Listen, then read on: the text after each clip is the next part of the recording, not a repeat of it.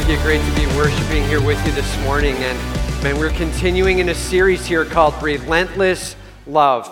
Relentless Love. We're looking at the greatness of our God and how He reaches down into our lives, whatever's going on, whatever complications, whatever tough circumstances, He's reaching down in and He's calling us through that and to Him. And he uses circumstances of all sorts and manners in order to call us to him. He has this plan in hand that we make much of our God, that we worship him and bring glory to him. And in the midst, we can experience his relentless love. Right? There is a message of God loving us, and there is the messenger that brings that. And so, as we look through the book of Jonah, we're actually going to be walking through the book of Jonah. We started in chapter one last week, and we'll be diving into chapter two this week. And as we walk through it, we're looking for this uh, information. What is the message? And, and then also, how does God build his messenger and send him out? And today, very specifically, we're looking at uh, the repentance part of the messenger. There's no way we can be a messenger bringing the message of God's love without first experiencing repentance. We got to be ready to lay it all down. We got to be ready for God to do a work in us. May He get all the glory. All right? So today we're talking about repentance and what that looks like in preparing our hearts individually.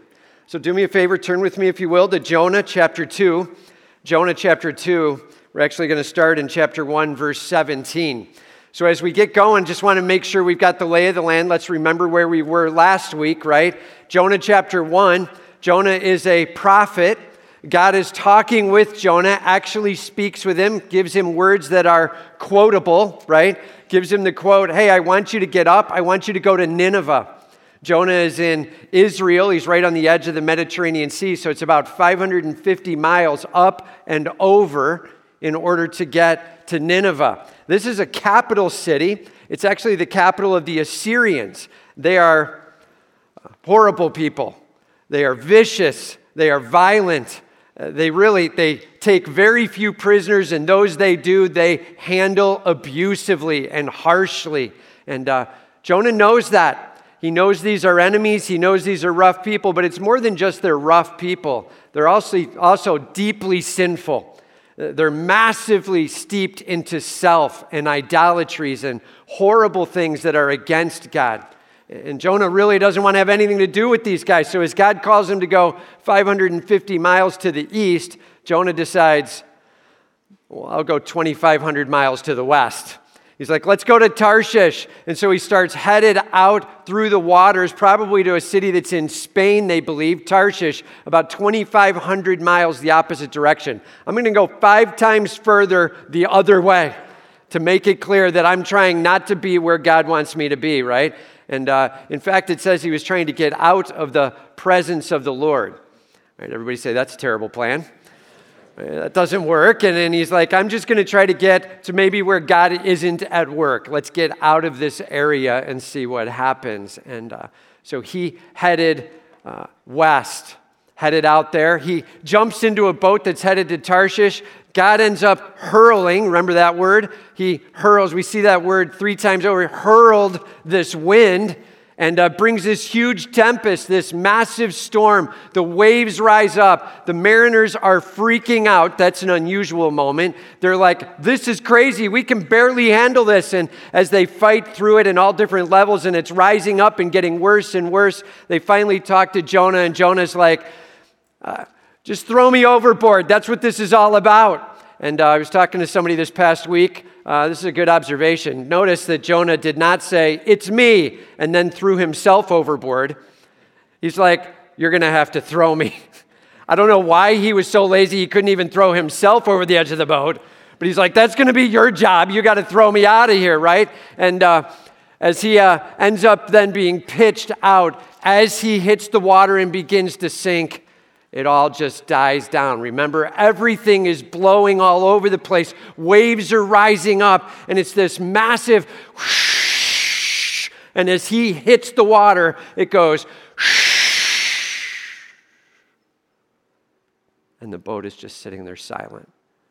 and the mariners are in awe.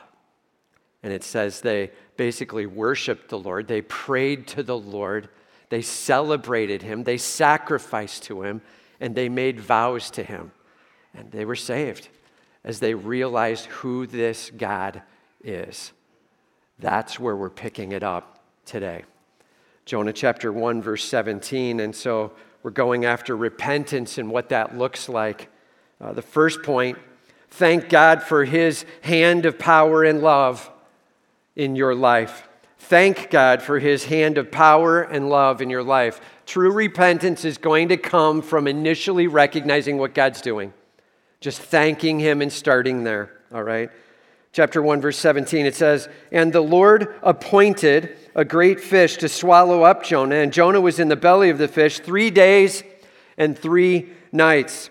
And the Lord appointed, like God has a plan. Everybody just say, God has a plan. The Lord appointed this. This isn't some accident. This isn't some fortuitous moment that was not planned in any way. No, God appointed it. The Lord, capital L, capital O, capital R, capital D, right? Yahweh appointed this. He knows exactly what he's doing. The wind was his plan, the waves were his plan, the mariners in obedience was his plan, Jonah hitting the water was his plan, everything calming was his plan, and now this great fish is his plan. And the Lord appointed a great fish. Remember, I told you you'd see that word great a lot throughout the book of Jonah. In fact, nine or 10 times you see it used in various forms. And so we have this great city of Nineveh. We have a great wind that God threw out there in order to cause the storm. Now we have a great fish. And uh, just to be really clear, the author, as he writes this and uses the word great over and over, is making one thing clear. We serve a great God. And all of God's people said, He's like, just make this clear, man. When God's at work, the word great is all over it. And, uh, and a great fish was appointed. And just so you know, that word fish is not actually the word fish in the original language. In the Hebrew, it's a word that actually means a giant sea creature or sea being. It's something that lives out in the sea that's massive in size and, and not defined. And so they use the word fish here because it's a large being that we could think of that lives out in the sea, right? But it's more of a generic term here a general sea creature, a large sea mammal or fish. And uh, not clear exactly what it is.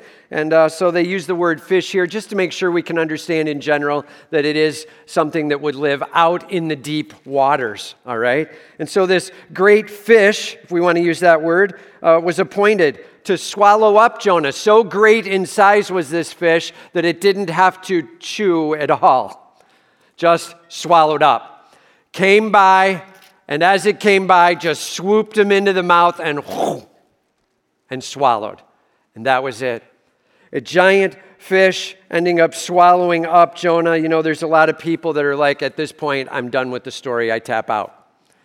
Like, I, I don't know, man. I don't know if I can believe that this is the reality. And, and I'm just telling you, we have a great God. And all of God's people said, and He has a great plan. And man, this is a very simple, basic moment of an appointed fish and an appointed time coming by to swallow.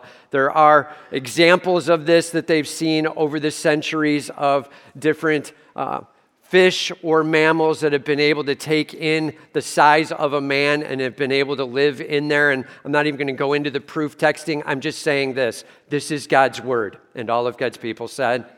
And uh, so we take this as full on truth here. It says, And the Lord appointed a great fish to swallow up Jonah. And Jonah was in the belly of the fish. In fact, that word belly just means deep inside.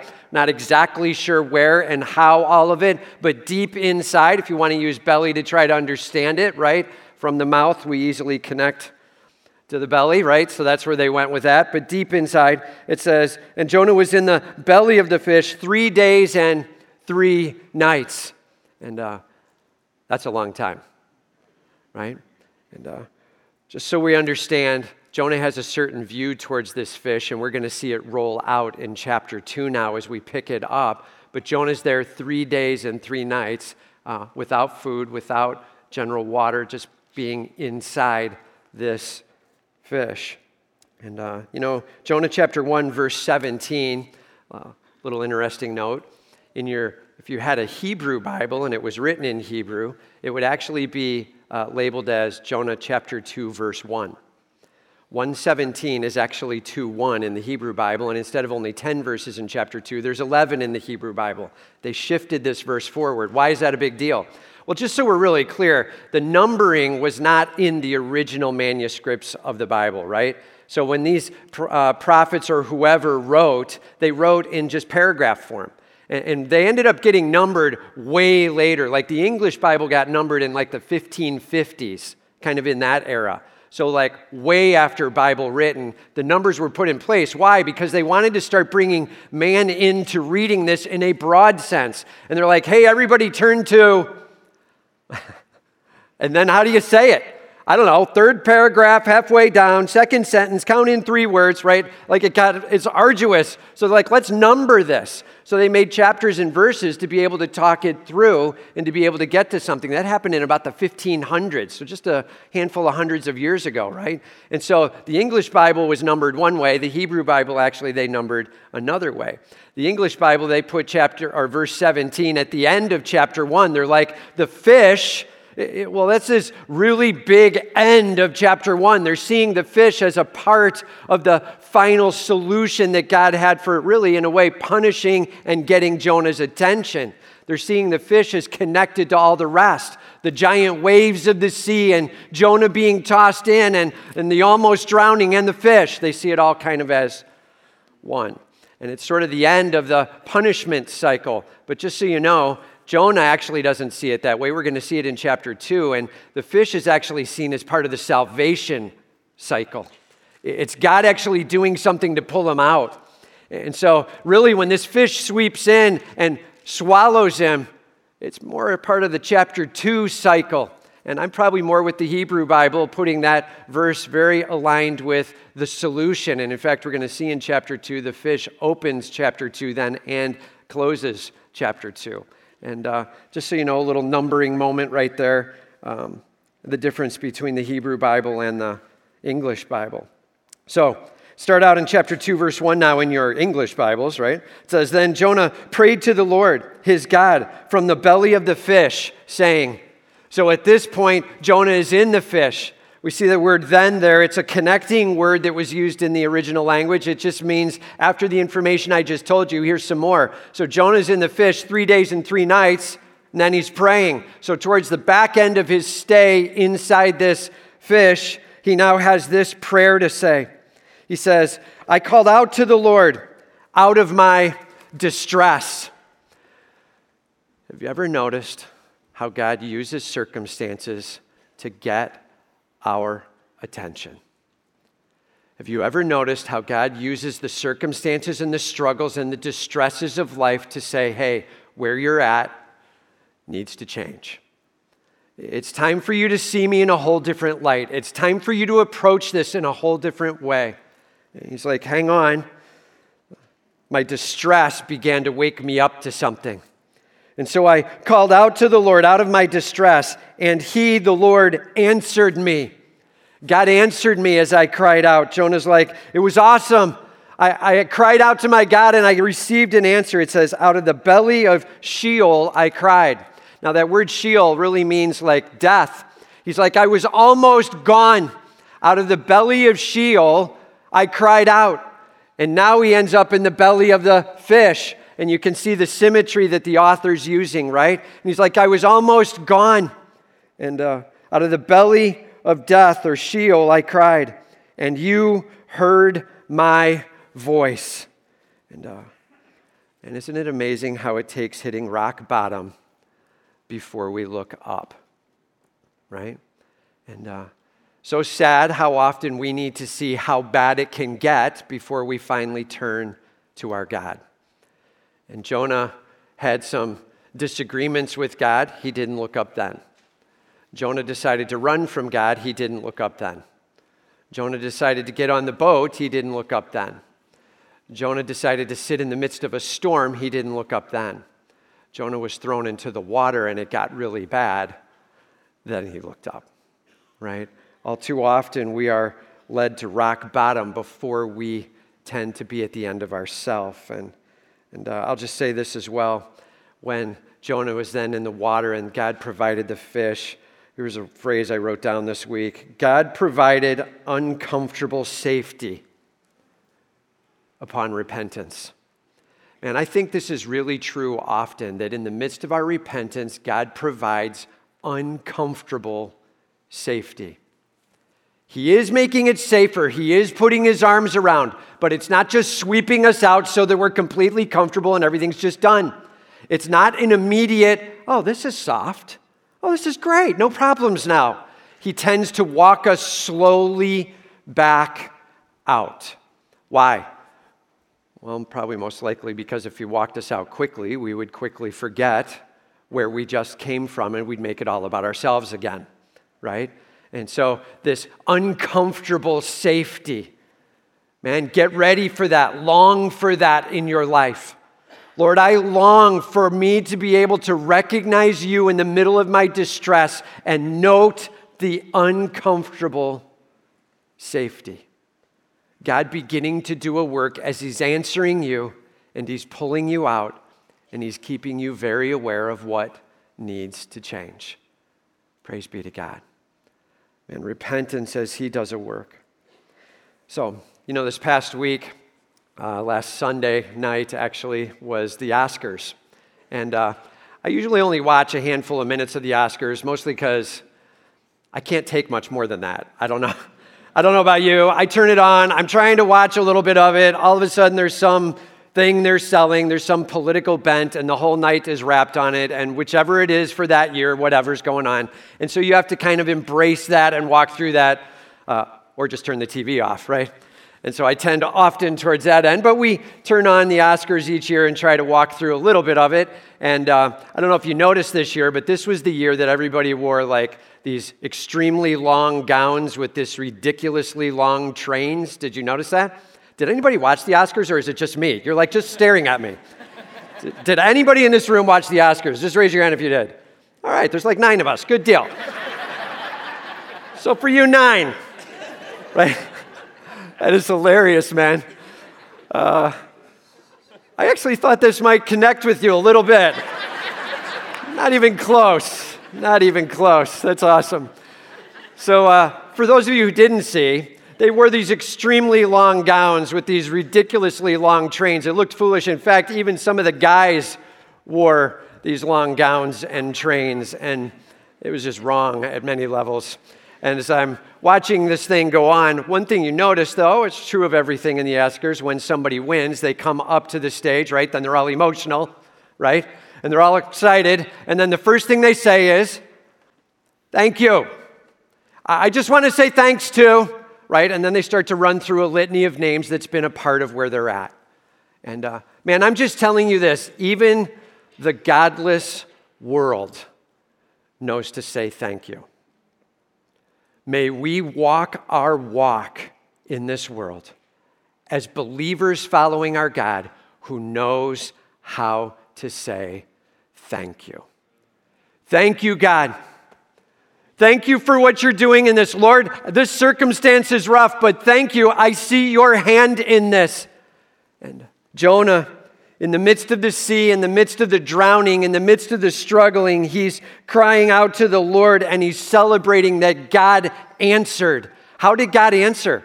He's in the belly of the fish. He's saying, The fish is the answer. I ended up being swallowed up and saved. I would have drowned otherwise. Thank you, God, for your answer. Are you able to look at the tough circumstances, the uncomfortable safety, and say, Thank you, God? Like I'm seeing you in this, Lord, and I'm celebrating you. And how are you doing at saying, Thank you? Make sure that's some words on your lips regularly with your God. Thank you, Lord. It is actually the beginning of a heart of repentance, all right? Number two, accept your circumstances as God's purposeful hand at work. Accept your circumstances as God's purposeful hand at work. We start in verse 3. He says, For you cast me into the deep, into the heart of the seas, and the floods surrounded me. You cast me into the deep. Is that what happened? Like, think back to the story in chapter 1. Who actually cast him into the deep? Go ahead and say it out loud. Who cast him into the deep? The sailors, the mariners, right? And he's like, You cast me. He's like, Listen, I know exactly what's going on, God. You're in control of everything. You are sovereign. You brought the wind, you brought the waves, you brought the pressures, and while the hands of the sailors threw me, it was you making sure it happened. You threw me. God, I see your hand all over this. And he's like, You cast me into the deep, into the heart of the seas and the flood surrounded me. All your waves and your billows passed over me. You own the seas. I already got done testifying to that in chapter one, God. I made it clear to the sailors you're the God of the sea and the land. You own these seas and these billows, they are yours, and you had me tossed into them. You have a plan. He's like, You cast me into the deep, into the heart. You brought the floods around me. Your waves and your billows passed over me. Then I said, I am driven from your sight. There was a moment as Jonah was beginning to go underwater and the waves passed over him and he was going down. He was like, This is it. The blessing hand of God is pulling away from me. I'm dying. I'm going under. It's over. And uh, Jonah's like, It was in that moment that I knew I was driven away from your sight. You were no longer blessing me. He says, Yet shall I again look upon your holy temple. He's like, God, you may have stopped blessing, but I know it's because I stopped doing and following and obeying. I understand where I'm at and I understand I was walking away from you. And God, I know I really I deserve to be right where you put me. So here's the bottom line I'm turning it around right now. This is as he's going under, going deeper and deeper. He says, Yet I shall again look upon your holy temple. Now, some would say this is probably Jerusalem. He's like, hey, man, you're going to save me somehow, and I'm going to end up back in Jerusalem. I don't really think that's what this means, though. I think he's like, I am going to look upon the holy temple, which he calls out again in just a verse or two here. And he's talking about the place where God resides. He's like, I am about ready to enter your presence. I'm going under. I am dying. And when I die and when I've breathed my last and I am going up, I will be in your presence for all of eternity. I am going to worship you. And God, I want it right, right now. I'm not waiting till then. I'm getting it clean and clear right now. I was wrong. And I cannot wait to worship you. Lord, I am longing to be in your holy temple, the heavenly presence of where you reside. And I cannot wait to make much of you. The waters closed in over me to take my life. This is such a descriptive verse. Listen to this verse. The waters closed over me to take my life. The deep surrounded me, and the weeds were wrapped around my head. Can you feel it? As they grab onto him, and there's sailors grabbing onto all parts of him, and they're swinging him back and forth, and then he gets chucked over the edge. And as he hits the water, and these waves are slapping down on him, and he's grasping for breath, and he can't get it, and all of a sudden he's dragged under. And now he's deeper in the water and he's feeling himself going down. And as he's going deeper and deeper, he looks up and he sees the waves roll over him as he's down underneath. And then he feels the seaweed begin to wrap around him. Can you just feel it and see it? I mean, imagine the panic at first as you're trying to, and the seaweed all around his head and his shoulders, and he's trying and fighting, and, and he's recognizing it's done. And as he's going down, it says, at the roots of the mountains, he hits bottom in the bottom of the sea, at the bottom of the mountains that are under the water. He says, I went down to the land whose bars closed upon me forever. he went down to the bottom and hit the ground. And as he looks up, he sees the waves close over and then calm down. And he knows it's done. At least he thinks it's done. He's down on the bottom of the sea. The waves have closed over him. And it says, and the bars had closed upon me forever. Uh, how long? He thought it was done, man. He thought it was over, done.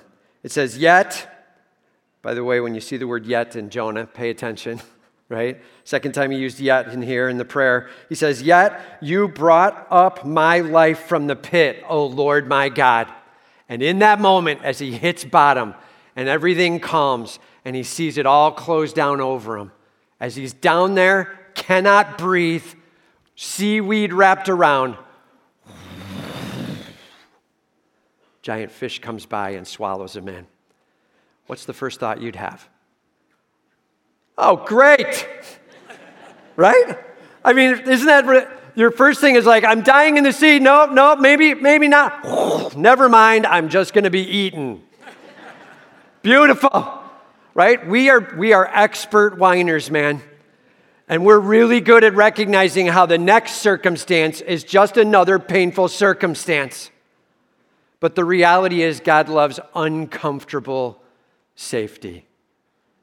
Make sure you are ready and looking for uncomfortable safety on your way up and out in repentance. God's doing an amazing work. He says, You brought my life up from the pit, O Lord my God. Remember, this is a prayer three days after being in the fish and a lot of perspective. And he's like, This is amazing, God, what you have done in my life, right? Okay. In 1629, that's a long time ago, right? 1629, the Taj Mahal began to be built, right? And we've heard that phrase before. We use it somewhat sarcastically, right? When somebody's building something like, What are you building? A Taj Mahal? Right? We'd always refer to it as like some statement of this great and glorious building. And uh, it turns out it was actually the Shah who asked to build it. And he wanted to build it for his wife. His wife passed away, and he wanted to have something built in honor of her. And so he ended up designing and talking with and getting this Taj Mahal plan set. It was going to take years to build. And so what they ended up doing is taking her remains and they, they basically cut out this giant swatch of area, right? And in the middle of it, they set her remains there. And then they began to build this massive Taj Mahal around it. And they went along building, and it got like started to get into it really intensely. In fact, the Shah really, he was like, man, this is going to be unbelievable. He started getting attention to it. He started getting more people coming in just to see what he was doing. He started putting more and more in it. It got more ornate. He started getting more jewels in the thing. This thing started going massive. He got so into building the building. And along the way, they kept building, they kept augmenting, they built out wider, they built up higher, they were doing all the cleaning out and moving to make it happen. And, and then all of a sudden, somebody said, Where are your wife's remains? And they had been lost. In the middle of doing all the building, they had cleared it out in order to continue to build this awesome Taj Mahal. And the reality is, he lost the complete focus and purpose on why he was there. And everything he was there for was lost. But he had this giant building built in his honor and his name. Man, I'm just telling you that is so much like you and me walking in this world. And we are placed here for God's glory and we are to live with what God has given us and we are to execute it with all we've got. And it's to be all about His glory. And we place it in the middle and we go after it for a little bit, and all of a sudden we start building our Taj Mahal. Have you seen what I've accomplished? Are you seeing who I am? Are you seeing the attention coming to me? And look what I'm getting. And by the way, here's a horrible word nowadays look at my legacy, right? And as we start talking about these things, all of a sudden we're talking about our Taj Mahals. And all of a sudden we've built something that is so about my own glory, and I've lost the purpose. Man, do you know your purpose? You are here to glorify God. Let every circumstance drive you to that. Let every uncomfortable safety bring you back to that. We are here for the glory of God. And all of God's people said, Amen. Here for the glory of God. May it be all about Him. Man, embrace the circumstances that God has allowed to wash on your shore. And know this God is waking you up and re energizing you to the purpose statement of your life. He's bringing you back around. I just wrote this phrase down this week as I was thinking it through. God loves us enough to walk us on a journey to the end of ourself and to the start of Him. God loves us enough to walk us on a journey to the end of ourself and the start of Him. And that is the story of relentless love. God loves us enough to walk us on a journey to the end of ourself and to the start of Him. May it be all about His glory. Okay? May God be glorified. So, simple question. And how are you doing as your floods surround you? How are you doing as the circumstances are overwhelming? How are you doing in thanking Him first and even recognizing those circumstances as uncomfortable safety? How are you doing at getting it back to the glory of God? Right? All right, that's the second one. Number three confess Him as Lord of your life. Confess Him as Lord of your life. He says, When my life was fainting away, I remembered the Lord. You got to imagine this whole thing he just described in chapter 2 as he's remembering what it was like as he was dying, right? He went under. How long can you hold your breath for? Right? So you're looking at this is a handfuls of minutes as he's going down. And now he's like, as I was fainting away, he's like, this was it. I could tell I was like bursting. I so needed oxygen. I was underwater. It's almost done. I'm about ready to pass out. And I remembered the Lord. And he started to cry out, Lord, I'm, I'm with you and I remember you. My prayer came to you into your holy temple. He's like, I started to grasp what this was all about. And I'm like, God, you get the glory. And I remember you in your holy temple. Remember the God's presence there and where He is in the heavens. He says, Those who pay regard to vain idols forsake their hope of steadfast love. I'm not sure there could be a more powerful verse in all of Jonah when he says, Those who pay regard to vain idols. Man, when you make it all about you, you forsake the hope of steadfast love. Vain idols. These are those successes and accomplishments and potentially even pains and sorrows that you hold on to, your vain idols. You may even have idols in your life that are all about the stuff you had to go through when you were a kid or, or when you were a young adult or whatever. You don't know what I had to go through. This is, and we start clinging to our own sorrows and they become our actual God. We revisit the pains over and over again, and we long for them to somehow better identify us or even save us out of the sorrow we're in. And maybe you're in that spot where you're clinging to some deep pain and using that as your idol. And please let go of that and grab onto the God of the universe the one who brings steadfast love. In fact, that word steadfast love in the Hebrew is the word hesed. And uh, it's not good enough to just say love, right? Because we talk about love, and love could come and go. You could, right, human wise, we bring it in, we maybe then we falter on it. And, but this is steadfast love, hesed. This is the love of God Almighty. He brings it in and it never relents, it never changes. It is absolutely steadfast. It is His Hesed, His steadfast love.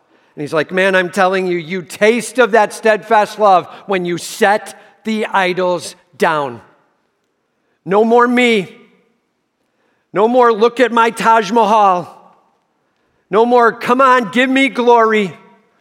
No more have you seen my sorrows and pains. I cling to them with all I've got. Now it's God, I'm handing this all to you. You're in charge. And it is amazing as we set those idols down and we let God take over and we confess Him as Lord. It says, But I, with the voice of thanksgiving, remember we just looked in point number one, make sure you're thanking Him. True repentance will always start with thanksgiving. But I, with the voice of thanksgiving, will sacrifice to you. What I have vowed, I will pay. You got to remember, this is Jonah now in the fish praying this out. And he's like, Here's the deal, God. I- am willing to give all of it to you. And he's in a fish. You would have to presume a part of his thought is like, For whatever minutes I have left, because this thing just devoured me. And, and I praise God that I am where I am right? This moment of salvation that he experienced, he was going down to the bottom. He's wrapped in seaweed. He can barely, like, feel his chest is going to burst. He needs oxygen, and all of a sudden, and he gets sucked inside, and the water's pulled away from him. And wherever he's at in this sea creature, all of a sudden, there's a little bit of oxygen in there, and he's like, and he could breathe and he is now in uncomfortable safety as he begins to process what God is doing. And his statement is Lord, I give you the rest of my life, whatever minutes remain.